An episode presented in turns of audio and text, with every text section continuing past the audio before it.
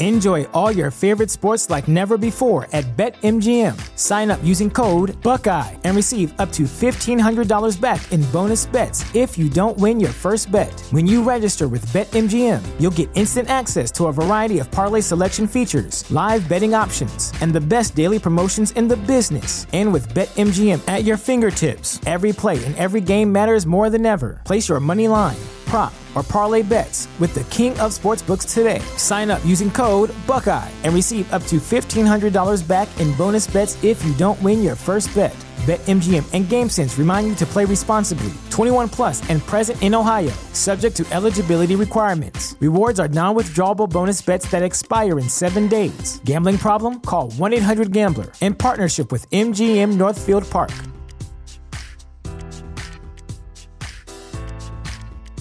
The following podcast is going to contain spoilers, along with an elf who's bitten on the hand by a frickin' squirrel, and then he throws it, and he ends up not really liking squirrels all that much. But then again, why would he? Proceed at your own risk.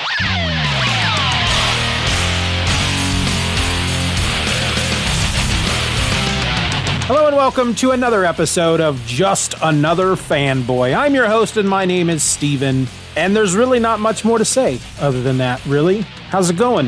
He asks, knowing that there's no way you can answer. I mean, you could. You could email me. You, there's all kinds of ways that you could get with me and tell me how you're doing. Feedback at stevenorelse.com. That's one way. Twitter, Instagram, Facebook. Heck, if you go to the website, justanotherfanboy.com, each episode has an opportunity. It has an area. It has a place. It has a space. It has a face. It doesn't have a face, but it's got a place there for you to leave comments if and you wanted to. But that's not really the point of the episode. I'm not really here to browbeat you into talking to me because I mean, I'm kind of a socially awkward guy. If you're if you don't want to talk to me, I'm I'm pretty okay with that. I'm pretty happy with that. I'm I'm usually the guy at the party that doesn't want to be there and is happy just sitting alone and looking sad.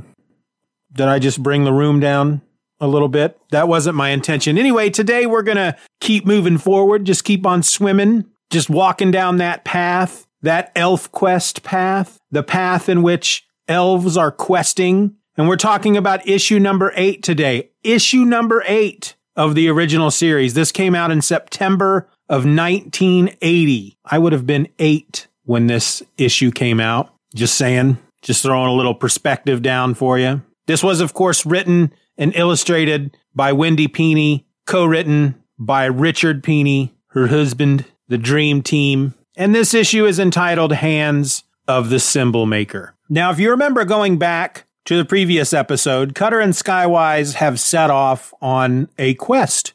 Believe it or not, a couple of elves out there doing some questing. They headed back across the desert through the troll tunnels back up to where the Holt used to be, which is now a bunch of burnt up trees. And they are out looking for other elves. They had encountered a small family of humans at Sorrow's End who was escaping something. They had fled across the desert just like the elves did. And they were told that after the big fire that had driven the elves from their home, these humans had headed into the direction of sun goes down, which we have to assume is west. is that right? Sun rises in the east, sets in the west. And as they journeyed west, unless on this planet the sun rises in the west, I don't know. They actually make note of that later. We'll we'll we'll get to that after a bit. But after they had journeyed in the direction of sun goes down, they came to another forest and more humans and for some reason, and then they had to leave because one of the one of the humans, the family members, the brother went all crazy in the head. But anyway, it got Cutter to uh, want to get out there and find more elves, and so he and Skywise have set out to do that. And that's where we're at now. We actually open up two months after they have left. We're back in Sorrow's End. There's a particular ritual going on among the Wolf Riders. There is a elf cub that has been born and young Ember, Cutter's daughter, has come to retrieve it. It's it's in a, a little little tunnel, a little cave. It's yipping and yowling. And Ember basically makes note. She makes note. She writes it down. No, she doesn't. None of that. That doesn't happen. She basically says that she's the one that this little wolf cub has been calling for. So this is the wolf that she is going to be bonded with. The wolf riders bond with wolves. They ride them. They, they talk to them in their minds. And it's a bond that apparently starts very young. And this is going to be Ember's first wolf. And she picks him up or her. And the wolf immediately just starts licking her face, and so she names him Chop Licker. Well, somebody makes note to Leetah. Why do I keep saying that? Somebody, mentions to Leetah that Cutter's going to feel sorry that he missed this because this is a big moment in a Wolf Rider's life. And this, of course, makes Leetah feel bad. And one of the one of the elves, Moonshade, she kind of lays the old guilt trip down on Leetah. She makes her feel bad for not going with Cutter. Cutter's only going to be gone for a year. To the elves, that's not a very long time, but Leetah finds that she's missing him quite terribly. And Moonshade throws a little moonshade at her, telling her that she should have gone with him to use the excuse that she needed to be here for her cubs, or in the Sun folks' eyes, her children. Wolf Riders call them cubs. To use that excuse is not really an excuse because in the Wolf Rider tribe, they raise each other's young. And so the, the two Ember and Suntop would have been just fine with the other Wolf Riders. And so Moonshade makes Leetah feel kind of bad about herself, makes her feel a little selfish. Nightfall comes to her rescue, comes to her defense. And it's as her and Leetah go off alone that Leetah explains to her that really what it comes down to is the reason why she didn't want to go. Part of it is pride. She, she, she felt like she needed to stay behind because no, she's a healer and she needs to stay behind to help the villagers in case of any kind of injury or sickness. But mainly it's because she's afraid. She tells a story about how twice in her life she's borne witness to a solar eclipse and her father, the sun toucher, as he's called, he's very smart. He's a wise man. He understands what the eclipse is. He explains to her that it's the greater of the two moons passing in front of the sun, and that's all she's seeing. But it's just too big of a concept for her, and it scares her witless.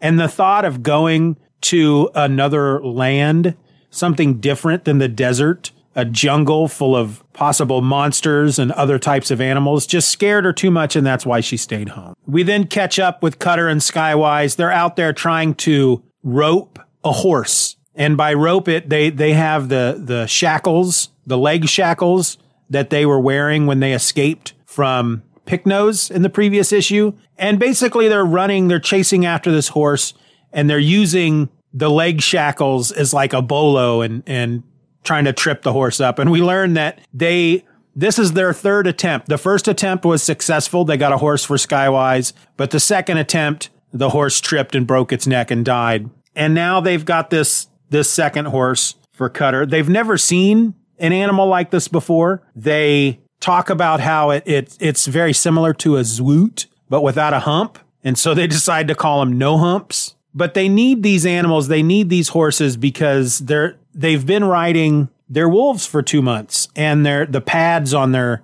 their paws have have practically worn through and they're actually wearing the the wolves are wearing little booties to protect their pads at this point and so then we just spend a couple of pages watching them journey through the world of two moons for what ends up being another month they they explain that they have been heading towards sun goes down for three months now or as they put it three moons and they explain that Skywise, he's got his lodestone, which is they they think it's magic because it always points to the north. It's got magnetic properties, and they marked one end of it. The the the there's basically two points on it. One point they marked points north, and the other point, of course, points south. And they explain that the right side of the stone is the side that faces morning, and the left side faces sun goes down. So yeah, sun rises in the east, sets in the west. So they've been heading west for three months now, and they have yet to encounter any kind of forest. They're in kind of grasslands, kind of a, a prairie type area, and they're we're seeing all kinds of various creatures. We do see some wolves, what look like some giant sloths, some kind of weird looking armadillo. But eventually they reach an ancient forest just covered in mist and they head in and the first thing that they see as they're heading in is there's a there's a pool of water and there's a squirrel drowning in the water. And Cutter decides to be a nice guy and he leans out over the water and holds his bow down and scoops the squirrel out. And the squirrel basically runs up his bow and then bites him on his hand, which causes Cutter to throw the squirrel at a freaking tree. And we have to assume that the squirrel dies because it, it, I don't mean to laugh, but it, it, it, I mean, I've often described this artwork as kind of Disney esque. And so if you kind of think of it that way, it's not, it's not really, I mean, it's not, it's not Disney, but it, it resembles it to a certain extent. And so to think of something like this happening in a Disney movie or a Disney comic, just, it, I don't know why, it just amuses me for some reason. But when he throws this squirrel, he falls into the pool and the pool is just full of dirty, gross, putrid water, which of course gets into the wound that the squirrel has bitten into Cutter's hand. And it's not long before Cutter, his hand gets infected. But as they're making their way through the forest, they're really, they're, they're, they're starting to have a really good time. It's been a while since they've been in a forest like this. It reminds them of home. They find some trees that were very obviously shaped by elves but a long, long time ago. And they just keep moving deeper and deeper into the forest until eventually the infection really starts taking its toll on Cutter and he almost falls out of a tree. Skywise catches him before he falls and Cutter in his pride gives him a lot of crap about that. What are you doing? Let me go. I know what I'm doing. I'm not going to fall. And then eventually he does. He passes out and he falls out of the tree. And that's when they kind of realize, yes, his hand is infected. He is, his skin is burning hot. His hand looks terrible and he's got this what they consider poison running through his veins. And so Skywise heads out. There's a certain plant that he's looking for. Whistling leaves is what he calls them. He needs to go find them for him to chew. And so he and Starjumper head off. Starjumper would be his wolf. They leave Night Runner, which is Cutter's wolf, with him. And at one point, Cutter, he's, del- he's, he's dizzy. He's delirious. He's weak. He crawls toward a stream to get a drink of water and he passes out with his head in the stream. And Night Runner is there to pull him out. And that's when Cutter sees off in the distance a black wolf, just a solid black wolf. And he recognizes it. It's his father's wolf, Blackfell, which kind of disturbs him a little because Blackfell's dead. And so is Bearclaw, which is his father. And so the wolf, he, he sees it and it starts to walk away and he realizes that it's it's got to be some kind of spirit guide, and so he goes walking off after it. Night Runner doesn't like this at all, but he follows him as well. The Black Wolf disappears, and that's when he sees his parents, Bearclaw and Joyleaf. He tries to talk to him. He's telling them that he got bit in the hand by a squirrel and he's going to die, and he feels really stupid about it. And if his his new wife, Leetah, if she was with him, she'd be able to to heal him in a heartbeat. And then he starts telling them about, you know, I have that's he's like, yeah, I've got a life mate. Her name's Leetah, and I've got two strong cubs, and I have to return to them. I've promised them that I'm going to return, and I can't I can't die like this. And then his parents kind of beckon to him, like, come into the light, and he he ends up, you know, no, he denies them. He's like, no, I can't. He runs away, and so he's stumbling through the forest, and he just starts seeing all kinds of things. He's just all kinds of delirious, and he's hallucinating, and he sees just this bright fiery light. He sees Leetah in the light and he runs toward it and then he stumbles into a clearing and we find that the bright fiery light is actually a campfire and there's a human woman sitting at the campfire and he stumbles into the clearing and just passes out. The human woman mistakes him for a child and she goes over and picks him up, sees that he's injured somehow and realizes that she needs to care for him. But as soon as she picks him up, Night Runner just comes bursting out of the forest and attacks her. Well, behind her is a is basically a cave, and it looks like that's where she lives with her husband or her mate. He hears her screaming and he he comes running out and he snatches up a branch from the fire. So he's basically got a torch now. And he starts doing battle with Night Runner. And he ends up burning Night Runner on the side of the face. It doesn't quite stop Night Runner at first because he's he's very protective of Cutter, of course. And it's not until he really he really hits him in the side of the head with this torch and really does some damage to that wolf that the wolf ends up running away. Well, in the meantime, the woman, Nona is her name, has taken Cutter into their little hut, into their little cave, their little dwelling, and she screams. The man hears her and he rushes into the cave to find Cutter standing there with his sword. She had tried to help, Nona had tried to help him, and he cut her because his name is Cutter. And of course, she's a human. He doesn't trust humans. Humans are there to kill elves. That's what they do. And he's telling them, don't come any closer. And Nona's talking to her husband and she's saying that he can, he speaks their language, but it's, it's, it's very strange. He sounds very strange. She can barely understand him. And her husband says, well, look, look at him. Look at his eyes. That's not a child. Cutter goes to leave. There's a big, like, uh, sheet of some kind of animal hide that's covering their, it's like their door. And he stabs at it with the sword and slices it open and he tries to escape. And Nona is telling her husband that she can't she can't let him run away because he's gonna he's sick, he's infected, and if he he runs away, he's gonna die alone in the forest. And so they snatch him back up and they bring him back in, which, as far as he's concerned, he's being captured by humans and they're going to torture him and they're going to kill him. So in the meantime, Night Runner, he has made his escape and he's trying to find Skywise. He knows that Cutter's friend is Skywise and he knows Skywise's scent. So he's he's off to find Skywise. Back with the humans, Cutter is freaking terrified. He wants to fight back. He wants to escape, but because of his sickness, because of his infection, he's weak and he can barely move. And yet the humans don't kill him right away. And that confuses him. He doesn't understand. And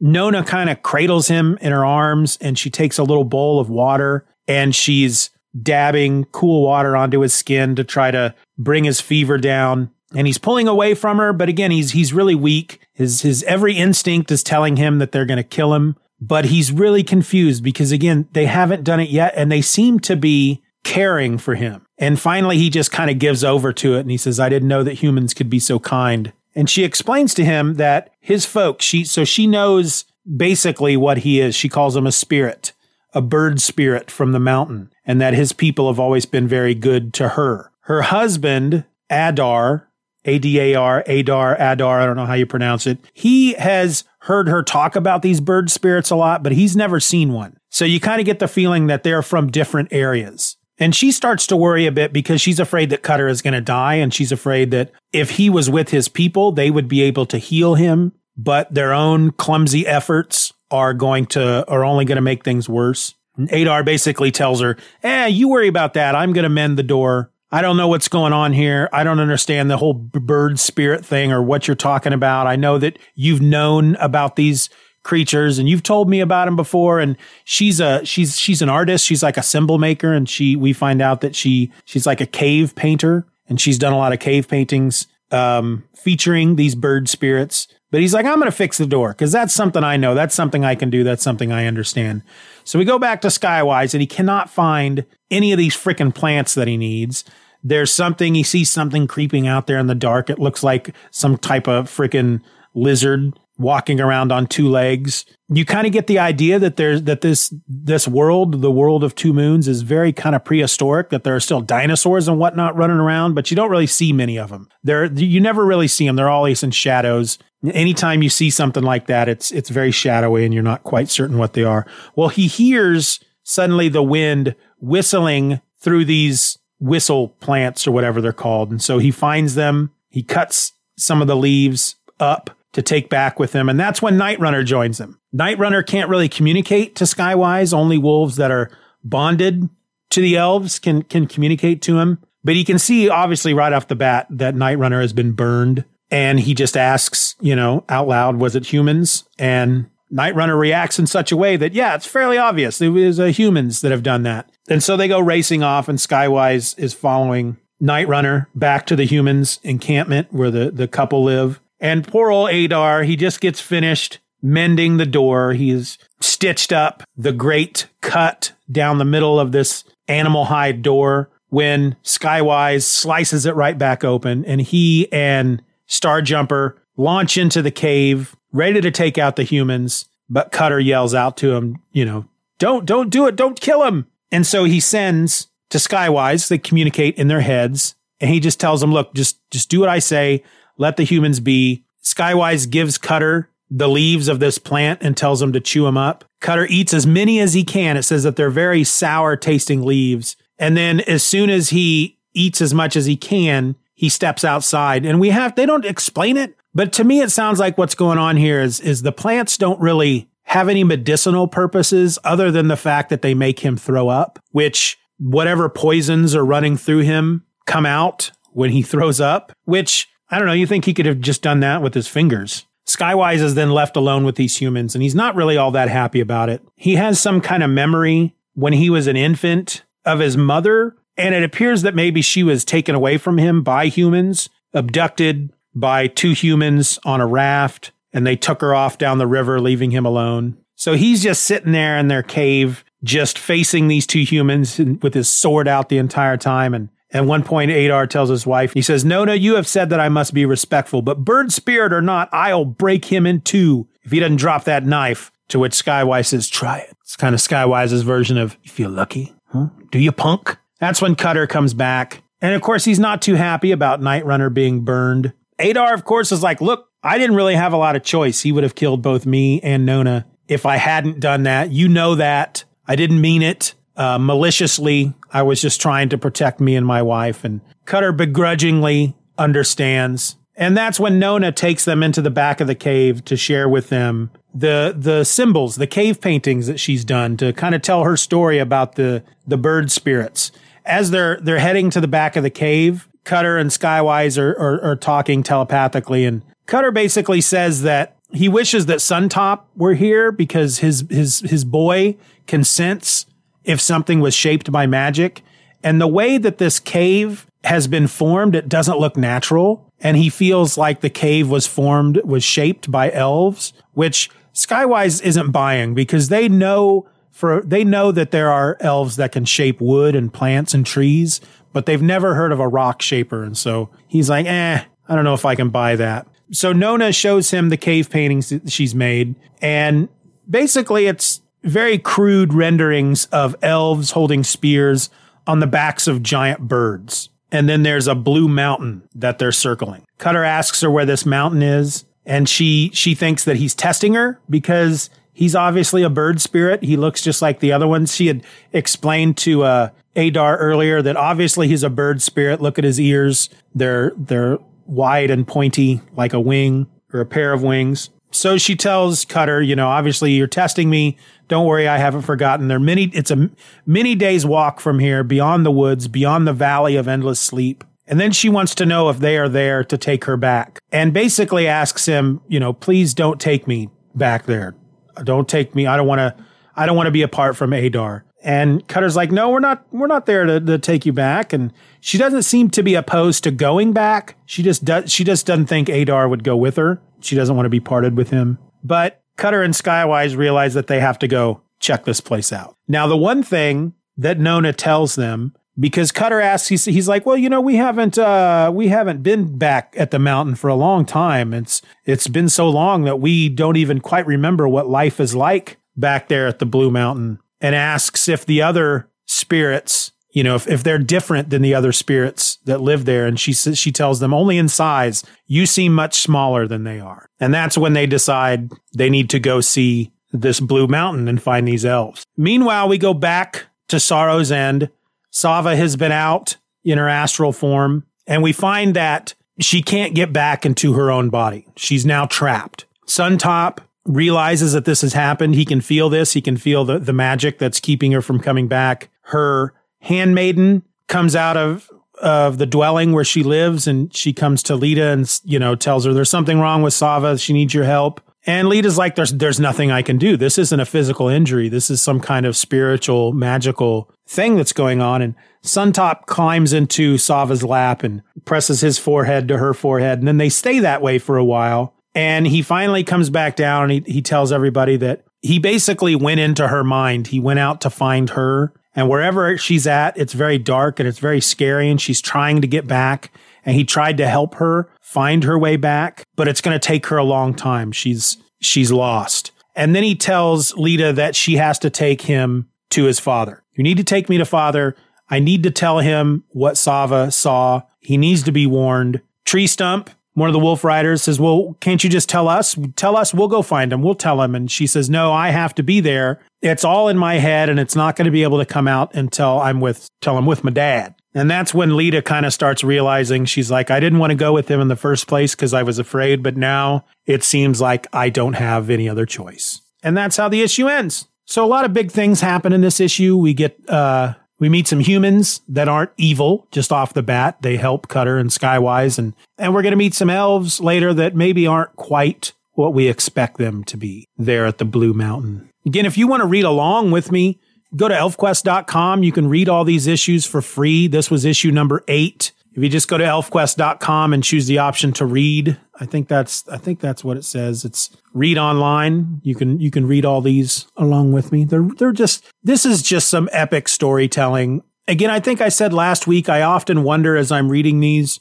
how I would feel about them reading them now if I had never read them before. And I'd like to think I'd still be enjoying them that it's it's not just the nostalgia, but this was you know, at a time when all I was reading was superhero comic books, maybe the occasional Conan. I don't know if I would, if I had been introduced to Conan comic books at this point, but I know I had been introduced to Dungeons and Dragons. So I was familiar with a, a fantasy type world with elves and swords and sorcery and all this stuff. And this is, this is not quite the same as Dungeons and Dragons. Um, it's very, it's very much not a classic Tolkien like fantasy world but it sure is a lot of fun. If you're reading along, tell me what you think.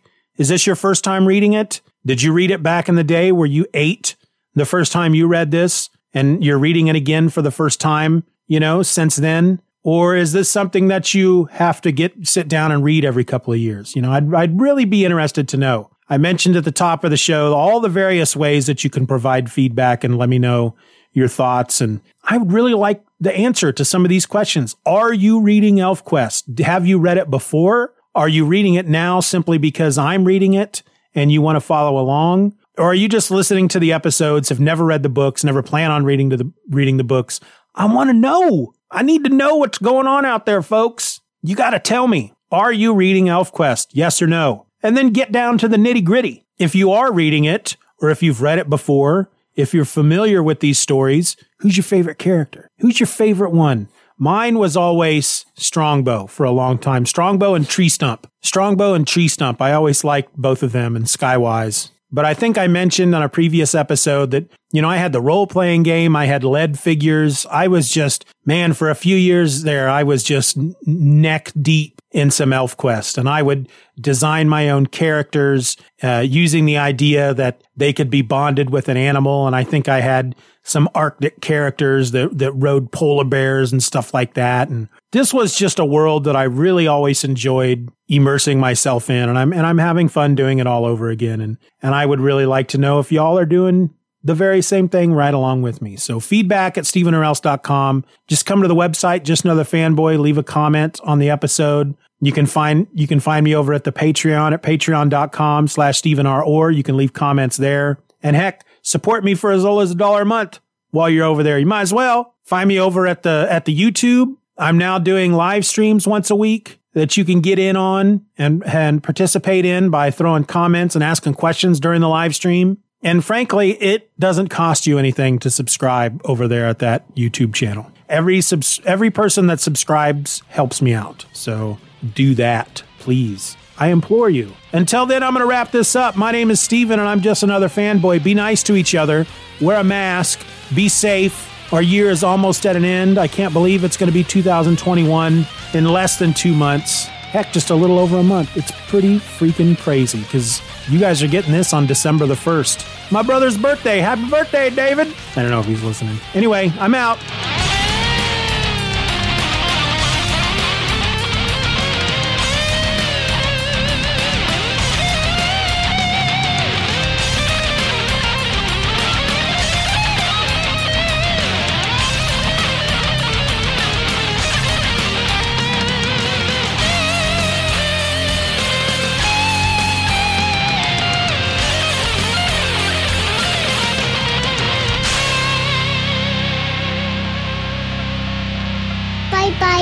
Daddy.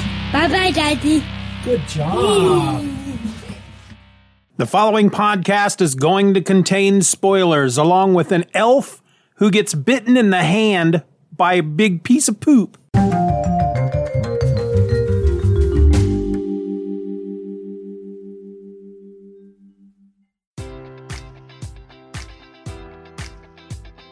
Enjoy all your favorite sports like never before at BetMGM. Sign up using code Buckeye and receive up to $1,500 back in bonus bets if you don't win your first bet. When you register with BetMGM, you'll get instant access to a variety of parlay selection features, live betting options, and the best daily promotions in the business. And with BetMGM at your fingertips, every play and every game matters more than ever. Place your money line prop, or parlay bets with the king of sportsbooks today. Sign up using code Buckeye and receive up to $1,500 back in bonus bets if you don't win your first bet. BetMGM and GameSense remind you to play responsibly. 21 plus and present in Ohio, subject to eligibility requirements. Rewards are non withdrawable bonus bets that expire in seven days. Gambling problem? Call 1 800 Gambler in partnership with MGM Northfield Park.